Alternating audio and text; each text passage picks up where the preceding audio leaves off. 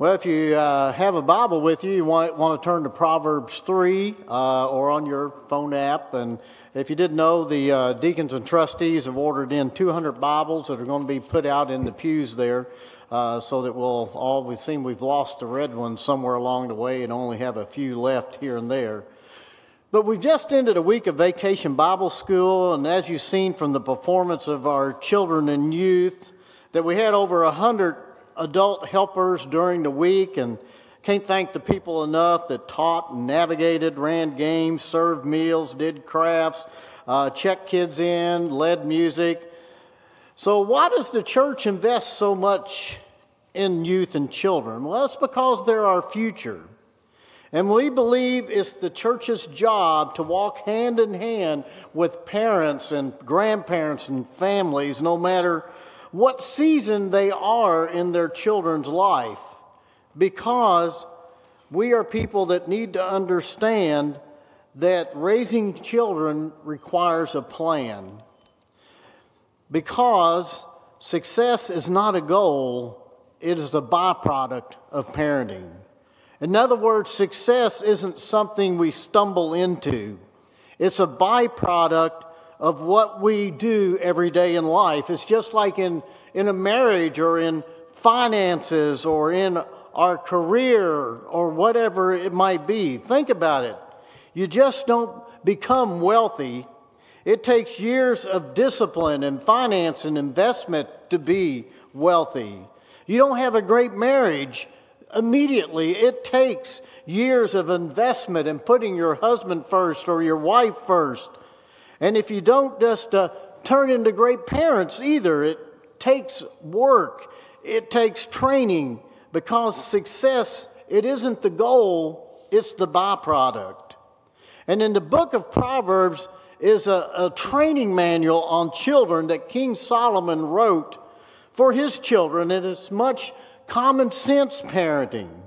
He says, as we heard the scripture today from Proverbs 22, you know, train up a child in the way he shall go, and even when he's old, he will not depart from it. And King Solomon is pleading for us to begin that process with our kids. And if you look at this slide here, it's talking about parenting, the seasons of parenting.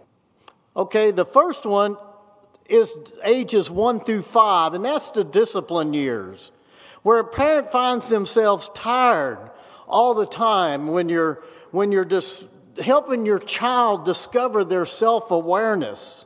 And then you have ages 6 through 11, the training years when parents are so busy driving their kids from activity to activity. And you find you're seldom home, but your goal is to produce self direction in your child.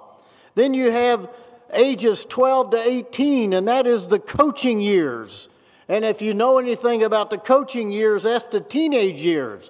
Do you remember Mark Twain had that great quote when your kids turn 13? You put them in a barrel and seal the barrel and feed them through the knot hole, but when they turn 16, you, you seal up the knot hole. because it can be a difficult season of parenting because the goal is self control for your children. And then there's the final one, which is 19 and up, and it's the friendship years. It's where you are friends with your kids, and because you're more like equals, where you're an advisor and a counselor. And the goal is that there is a selflessness in your kids.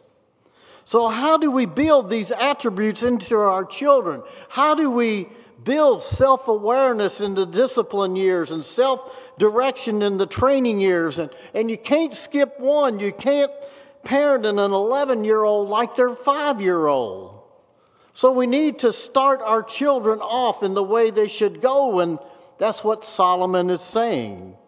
He said the priority is to focus on the people they can be and not the places they will go. Solomon is saying it is, it is human nature for parents to look at their children and to say, Oh, the places I see them going in this world and the things they're doing, where God is looking at your children and saying, Oh, the people they could become. See, parents look for the spotlight for their kids while God is looking for the upright. Parents are looking for the next success for their child, where God is looking for your child's next surrender. And parents look for that celebrated moment of fame for their child, where God looks for that lifetime of faithfulness. And Solomon is saying here, God cares more about who you are than where you're going. And that is why Solomon focuses on character. How do you do that? How do you focus on character? Well, first of all, I think you focus on time. He says in Proverbs 3 1, he says, Keep my commandments in your heart, for they will prolong your life for many years. What Solomon is saying here is, what we do with our kids is far more important than what we do for our kids. Did you hear me? What we do with our kids is far more important than what we do for our kids. And taking time to be with our kids we can pour so much into them. In fact, you may have to fight for time with your kids, and sometimes providing for our kids isn't as important as being with them. See, parents can be in danger of giving them giving their kids the world but losing their souls in the process. So how do you spend time with kids?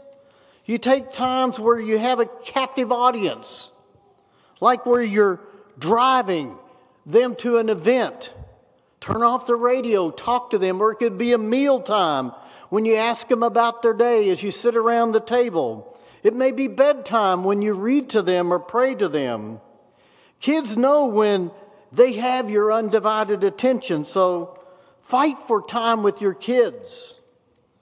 Also, focused prayer. Proverbs 3 5 says, Trust in the Lord with all your heart. Lean not on your own understanding. And isn't that where we get in trouble as parents?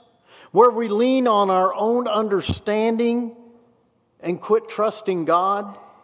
Verse 6 of uh, Proverbs 3 says, In all your ways submit to him, and he will make your path straight. How do you submit to God? Through prayer. Because there's going to be moments when you are not in control. And you need to understand yes, you're never going to be a perfect parent, but you can be a praying parent. And we all know we have made mistakes and we're going to make more. And yes, we ought to learn from them. But you'll never be able to be that perfect parent. So, how do you become a praying parent? How do you do that? If your life it seems like so many things are out of control. Well, look at this little diagram I have up there on the screen. And, and it's kind of a, a, a pattern for prayer. Because there are things in your children's lives that you can control. And those are the things in the center black area. But there's also things that you can't control, and that's the red concerned area. See, I didn't have to pray that, uh, that my daughters wouldn't get married till they were 20 because I could pretty much control that through the first 18 years of their life. But of course, many of us would like to have arranged marriages too. But I prayed that they would. What I couldn't control in the concern area was I prayed that they would marry a godly person. I, I didn't have to pray for my kids to have good grades because I could control that. But I did want to pray that my kids would grow up and honor God when no one was watching. And that would be in the concern prayer. And praying for your kids' safety is important. Yes, you do what you can to make your kids safe. And you try to control as much as you can.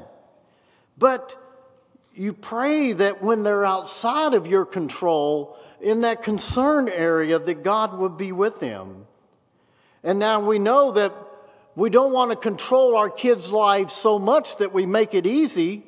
We do want them to be willing to take risks, to be able to step outside the box of safety, especially willing to take challenges and risks for Jesus Christ. Doing dangerous things for the kingdom of God. So we pray for those things that we can't control that hits that red area of concern. But when you control it as a parent, you do what you can with your kids. And it's amazing, isn't it? The things you watch your kid do as they grow up and seeing your prayers answered. And like I said, most of us have done more wrong things in parenting our kids than right things. But as Christians, one thing we do know is that our Heavenly Father does love our children dearly. And He is there to help us through the process of parenting. Knowing that when we fail as earthly parents, God can succeed where we fail because of our prayers about those areas of concern. And even if we haven't done as good a job as we should have, we have a Heavenly Father who will step in and make a difference and, and bring those prodigals back to our life. You know, Solomon demonstrated his faith in his son by the way he lived. And that's important for us to understand. We need to understand that our kids' future is connected to our faith. Where Solomon demonstrated his faith to his son by his everyday life, by the way he lived. His son, watching this play out in Solomon's life, made a difference. And you need to understand that your children are watching you every single day live out your faith or the lack of faith. And their future, your children's future, is connected, connected to the faith you parents demonstrate. So the challenge for you is to, is to live and to love and to be able to understand that the name of God is in your house.